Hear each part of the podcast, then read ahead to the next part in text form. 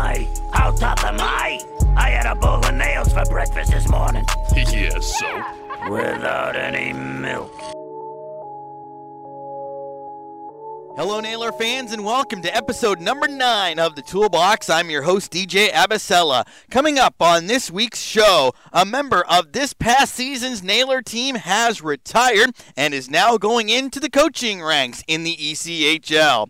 Futures deals are done throughout the league. Two former Nailers were on the move. We'll also tell you some of the other significant movement from around the league. One team has a new affiliate, and there are three who are still looking for a friend up at the higher levels coming up this season. We'll have a talk with the voice of the ECHL Kelly Cup champion Colorado Eagles, Kevin McGlue, to talk about his team's second straight championship.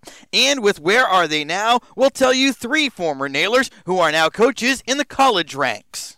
We start out the toolbox with news, and this week's biggest news comes in the form of a retirement. Forward Derek Army, who began his professional career with the Nailers at the end of the 2013 14 season after he finished his college career at Providence College, was an ECHL All Rookie team member in 2014 15, was part of the team that went to the Kelly Cup final in 2015 16, and then played parts of 16 17 and 17 18 here in Wheeling while also spending a significant chunk of time in the American Hockey League. Derek has decided that playing pro hockey will be no more as this season has been completed, but he is going to stay in the sport and he is quickly making the transition to the coaching ranks and he will be the assistant coach for the Worcester Railers. So that means that we will have a chance to see Derek once this season when the Nailers travel to Worcester on February 9th. That'll actually make two out of the three stops on that road trip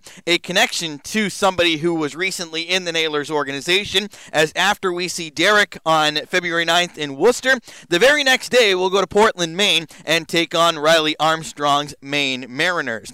The third team on that trip is the Manchester Monarchs, and that's actually where we go first on February 8th. And the Monarchs just named their new head coach this week. That's Doug Christensen. Doug played in the ECHL, namely with Augusta, Charlotte, and Reading, and was recently the director of player development and recruitment for the United States Hockey League. Elsewhere around the ECHL, futures deals have been completed around the league. If you remember, we told you earlier this summer the Nailers didn't owe anybody any futures, nor were they owed any futures from any other teams. However, there were two former Nailers who were involved in futures trades around the league. One of them being Daniel Levins, who ended the 16 17 season, started 17 18 with Wheeling. He was traded from Rapid City to Wichita, and then also Stephen Fournier got dealt from the Brampton Beast to the Orlando Solar Bears. Fournier was here mainly during the 14 15 season. Now, does that mean that those two players are locked in with those two teams for next season? No, they still have to sign a contract with them, which will be able to be done after June 16th, but their rights are now with those respective clubs. Some other significant moves around the league. First off, Reading was involved with four future deals, three of them in which they lost players from, as Chase Golightly goes to Brampton. Ryan Penny goes to Kalamazoo, and Mark Bennett goes to Orlando. The Royals do acquire Braden Lowe from Wichita. Greenville also had a significant day with the future consideration deals as they pick up two strong forwards, one being Phil Lane from the Atlanta Gladiators and one being Will Merchant from the Idaho Steelheads. Next step in the summer is season ending rosters. Those are due on Friday, June 15th. Similar to the protected list, this is not an alarming situation. This is not something where you should raise an eyebrow, especially when it comes to the nailers, because this is going to be real, real basic. Basically, you take the protected list, that's your starting list that we had back on the 1st of June. Take out the guys who didn't have ECHL contracts in 2017 18. So that would be Gage Quinney and Brett Stern. And as long as your list has 20 or fewer players, which that would leave the Nailers with 18, it's good to go. So, really, that's uh, what the season ending roster will do. And that leads you into the first day of being able to sign players, which will be on June 16th. More news out of the ECHL. The Newfoundland Growlers, one of the new teams in the league for 1819, announced an affiliation with the Toronto Maple Leafs. So that opens up another ECHL team looking for an affiliate, as Toronto was previously the NHL affiliate for the Orlando Solar Bears. So Orlando loses Toronto this summer. The Greenville Swamp Rabbits lost the New York Rangers to the Maine Mariners, and then Norfolk, who separated from Nashville during the season. Those three teams are still looking for affiliates during the summer, and of course, you never know. Some affiliate agreements may be coming to an end, and that could also lead to more shuffling around. Plus, we know now also that the Colorado Avalanche are open as the Colorado Eagles. We'll talk to Kevin McGlue, their broadcaster, later on in the toolbox, are going to be making the jump to the American Hockey League. Last year, Columbus Florida, Tampa Bay, and Ottawa did not have ECHL affiliates. Obviously, there are four more NHL teams at 31 than there are ECHL teams 27. So, Colorado, congratulations to them. They are the Kelly Cup champions for the second year in a row, and goodness me, it was not an easy run. In the conference final, they had to come back from a two goal deficit in Game 7 against the Fort Wayne Comets. and then in the Kelly Cup final, they trailed Florida three games to two, had to win Game 6, and then also trailed in Game 7. It was a 1 1 tie. Clark Seymour, by the way, former nailer, had an assist on the opening goal for the Everblades. And then, man, I was getting really excited. John McCarron part of the 15 16 run to the Kelly Cup final for Wheeling. He scored to give Florida a 2 1 third period lead. However, Colorado comes back. Travis Barron tied it with 9.15 left. And then Gabriel Verpaelst, a short handed goal, wins the Kelly Cup with 2.29 left in the third period as Colorado won the game 3 2 and the series 4 games to 3. Colorado becoming the fourth team in ECHL history to win back to back titles. The Hampton Roads Admirals did it in 1991 and 92. That was when it was still known as the Riley Cup. Then the Toledo Storm did it in 1993 and 1994. And finally, the Allen Americans in 2015 and 2016 before Colorado just did it recently. So we had back to back by Allen, back to back by Colorado. And my goodness, the Western Conference has been very significant and very convincing in their wins. The last time an Eastern Conference team hoisted the Kelly Cup was Reading back in 2013. Since then, it was the Colorado back to back, the Allen back to back, and then Alaska had it in 2014. The Colorado one is very unique, and we'll talk more to Kevin about this as it's sort of the reverse of what the Manchester Monarchs did Manchester won the Calder Cup in the AHL in 2015 and then came here to the ECHL and started play in 15 16. Colorado goes the other direction, winning it here in the ECHL before taking the jump into the American Hockey League. And in doing so, they become the first team in ECHL history that will not have a chance to defend its title. Everybody else, after winning the previous 29 championships, had a chance to come back the next year and try and go for back to back. But Colorado will not get a chance to make it back to back to back, at least not in this league. It'll obviously be fascinating to see with that what the ECHL contracted players from Colorado do. And this doesn't even count the guys who are under NHL contract with Colorado Avalanche or last year AHL contract with San Antonio. And you don't want to take anything away from the Quad City Mallards. Is remember there are two teams from this year who are not returning to the ECHL in the fall. They have some good players too that will go on the market, and I'm certain will be highly sought after. But when you look at Colorado, a team that wins back-to-back cups, um, teams generally like guys who have had success and can bring that championship experience to the fold. So we'll see how quickly some of those players get scooped off the market as we go into free agency. Again, first day to sign players is June 16th, and then July 1st after the qualifying offers go out to eight players from each team. Jumping up in the leagues, the American Hockey League, the Calder Cup will go to a game seven for the first time since 2003. That year, Houston beat Hamilton on the road. It's the 11th game seven in Calder Cup final history. It's a 3 3 deadlock between the Toronto Marlies and the Texas Stars. And interesting to note, both teams in the series are 2 and 1 on the road. Mentioned last week in the NHL, Washington won the Stanley Cup, and you think they're enjoying it, and it just makes you you think and look forward for us where Washington, it's their first championship in 44 years, and the players, the fans, the community soaking it all in, and hopefully we get a chance to do something like that here as we enter our 27th season in Wheeling, still looking for that first Kelly Cup looking again ahead at some important dates that are coming up. We actually, the Wheeling Nailers staff, will be headed to Las Vegas next week for the ECHL League meetings. And wow, it's going to heat up real fast right after that, where you have the NHL entry draft coming up that weekend on the Friday and Saturday. Then Pittsburgh Penguins development camp is the first week after the NHL draft. And in addition to our free agency opening up, the NHL free agency opens up on July 1st. And on the next program of the Toolbox, I'll give you the full list of former Nailers who are NHL free agents going into the summer some of them with Pittsburgh, but also some from various other teams around the National Hockey League.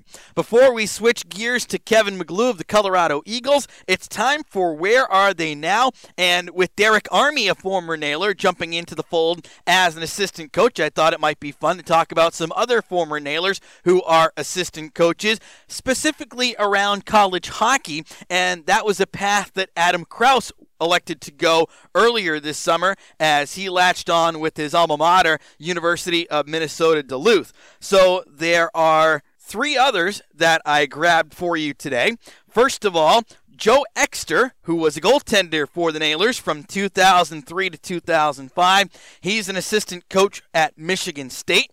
Then there's Michael Gershon, who was a defenseman in 2010 11. He's an assistant coach right up the road at Robert Morris University. And goaltender Peter Mannino, who was here in 2013 14, is an associate head coach at Miami University. That's located in Oxford, Ohio. So great to see those three. And in addition to Krause at Minnesota Duluth, and you never know, maybe we'll see one of those or a few of those guys behind an ECHL bench someday in the near future, just like Derek Army, who will be the assistant coach of the Worcester Railers in 2018 19.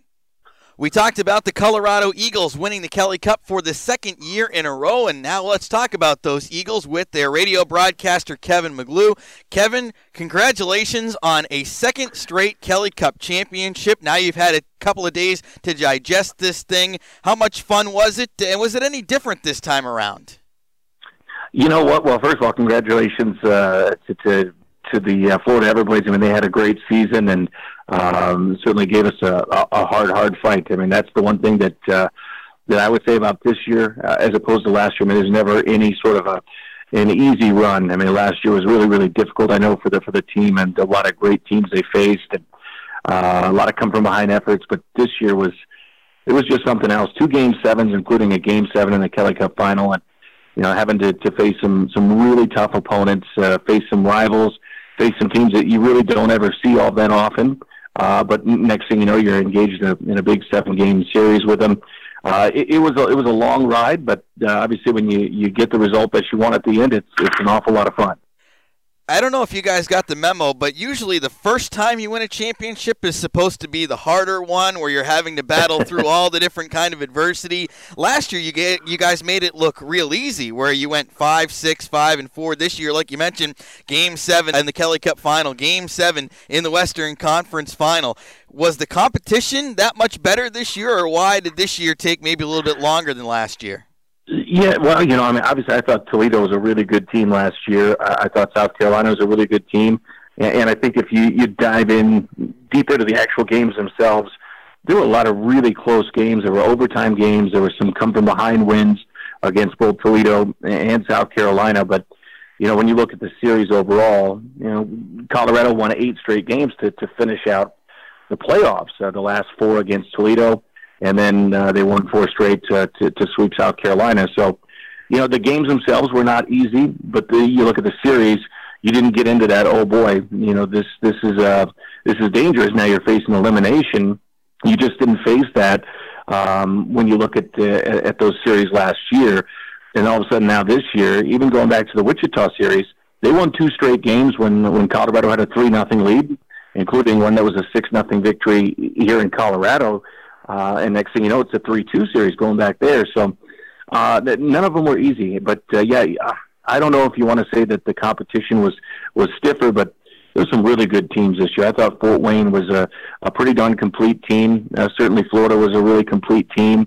I thought Idaho had one of their best teams that they've had in our time here, and they always have a good team. So, Wichita's moving certainly very much in the right direction, and they gave us a, a heck of a run. So, yeah, I don't know, and I think part of it is just knowing that you played so many games in the last two years that it almost kind of feels like a continuation of last season because there just wasn't much of an off season last year. So maybe that's uh, that's part of it. But uh, you know, I, I really feel like um, these guys earned it because they did have to go through some great, great teams we hear it talked about a lot in the NHL where a team will win a championship like Pittsburgh wins back to back, and then the rest of the league tries to kind of imitate what they do, start playing that speed type of a game. After you guys won it in 16 17, did you notice anybody kind of try and be you to beat you more this year? No, I don't know if I if I really saw that, but what you did see is you saw everybody's best shot. I thought every single night when you asked the players and ask the coaches about that who had been there the first year, they recognized it. I mean, everybody kind of got up to to play the Eagles this year and wanted to have a chance to uh, to to beat them, and certainly wanted to have an opportunity to try to knock them out in the playoffs. And uh, I just uh, that's the thing is that there weren't many nights off. I mean, you, you really saw everybody's best shot every single time he went on the ice. So. Uh, I think that was the thing that, that really jumped out at you is, is there were no easy victories at all this year in the regular season. There was uh, it was everybody's best shot. One of the most impressive things to watch was how you guys came back twice in game sevens. Game seven against Fort Wayne, you trailed by two goals in the third period. You trailed in the Florida series, first of all, going into game six, and then, let alone that, you also trailed by a goal in the third period of game seven. What was the most impressive feat that this team achieved during the playoff run, if you can only pick one? Well, yeah, that's a good question. I, I really think that what they did in Game Seven against Fort Wayne was really, really remarkable. I mean, to be down three one, and and uh, again you're on home ice, and uh, Fort Wayne did a great job in, in, in scoring a couple of back to back goals that took a little steam out of the building, and and uh, and I think nobody gave up in, in any way, shape, or form. But you knew the task was was pretty steep, and and you were going to have to go out and do something in the last few minutes of that game. And next thing you know, they go out there and they do that, and then they win it in overtime. And uh, uh, I'll tell you what, that that building was uh, absolutely electric. To me, that's um, that's one of those that's just super impressive. And then I know Game Four didn't end up the way that Colorado wanted it to, but to be down six two with about ten minutes left in the game and to score four straight goals in a span of about seven minutes and force overtime uh, was was something I've never seen before. It was incredible. So yeah, it was a pretty resilient team, and they were never out of it in any way, shape, or form. But you know, to be down into Game Seven, where you know you're out if you lose, and and still to find a way in, in, in two different Game Sevens was was truly remarkable. This is a very unique year for the Colorado Eagles as you guys are making the move up to the American Hockey League this summer. So, when did the players know that this was going to happen, that this was going to be their last shot to do it together? And how much did that kind of motivate them, and how much was it talked about that, hey, you know what, let's do this because it's our last chance to do it together? Well, everybody knew, you know, coming into the start of the season, uh, what what the the situation was going to be, and that this would be the last opportunity here to to try to get that accomplished. I think that there were uh, a lot of guys who were motivated by that, and I think they were motivated in the fact that you know what, you come out here and you have a great season and you impress the right people, then you know maybe you have an opportunity to come back here uh, next year when the team moves up to the American League because they've seen firsthand what you can do and what you're capable of and what you bring to the locker room. So I think there was some good motivation from that. And then as the, the playoffs approached, uh, it was just like any other team. You know, you've worked so hard for 72 games, and now here's your opportunity. If you can you can get hot and you can play your best hockey to, to maybe win a championship. And I think, uh, you know, it, there wasn't a whole lot of talk about it ever uh, at any point. Um, the, the only time I've, I've heard any talk about it really is is after the season's over, and and you know people bring it up that you know that's it for for the Eagles with the ECHL, and, and now it's the AHL, and uh, up until then the guys really just they didn't talk about it. It was uh, focusing on the task at hand, and once the playoffs started, it was very easy because you, you all had that same one goal in mind, and that was to, to try to win a championship, which as you know, it's it's so hard to do, and and uh, it takes your complete focus, and you can't be worried about anything else and have any chance to win that championship it sounds crazy to say, and I almost don't want to say it because I want to make sure that you get a chance to enjoy your second championship in as many years for as long as you can. But opening night is going to be here relatively short time, about four months away. So, what's the balance for the organization between the excitement of winning the Kelly Cup, the excitement of moving up to the American Hockey League, and oh, by the way, there's probably going to be a lot of work to do. Oh, yeah, there's no question. There's a lot of work to. Yeah, I, know some of those pieces have have been starting to. Uh, to fit into place. You know, towards the back half of the of this last regular season and behind the scenes and things that are going on uh, just to prepare for that move. But I mean, from uh, up and down this office staff and things that everybody has to do, yeah, that's going to start here really soon. I mean, there's just no way around it. There's going to be uh, some renovations done to the Budweiser Event Center. Those are going to start here in the next week. Um, but uh, inside this office, just to prepare for the changes at hand, uh, yeah, I think you pretty much get maybe another couple days uh, to enjoy this one. And I would imagine by next week it's um, it's starting to dive in and, and move forward. And um, it's it's a it's a big process. There's a lot of work for every single department. So you just try to make sure that uh, you don't get caught behind the eight ball and you're you're ready to go. So I would imagine next week uh, it's going to become shifting of gears and, and looking towards next year. You guys have one of the best fan bases in the league. You sell out almost every game during the course of a season. This will be your third league in less than a decade for the Eagles. What's the fan reaction been like getting a chance to taste championship success last year to now making the move up to another level? Yeah, you know, I think there's a lot of similarity between um, this move and, and what we saw um, for the fans when, when they moved from the Central Hockey League to the to the ECHL uh, just because there's a little bit more unknown, and you had won two championships in the CHL, and I think that uh, maybe some fans were a little apprehensive and said, "Hey, gosh, you know what? We've we've done really well in this league. Is this is this the best thing to move to another league?" And uh, you know, then you have a little success in in the ECHL, and now people are saying, "Well, gosh, do we do we want to move?" And you know, once we moved to the ECHL, people loved it. They absolutely loved it, and I think that once uh, they see what the AHL uh, brings to the table, they're going to love it, especially with the natural affiliation with the Colorado Avalanche. I mean, it's 40 minutes down the road, uh, right down the highway from us.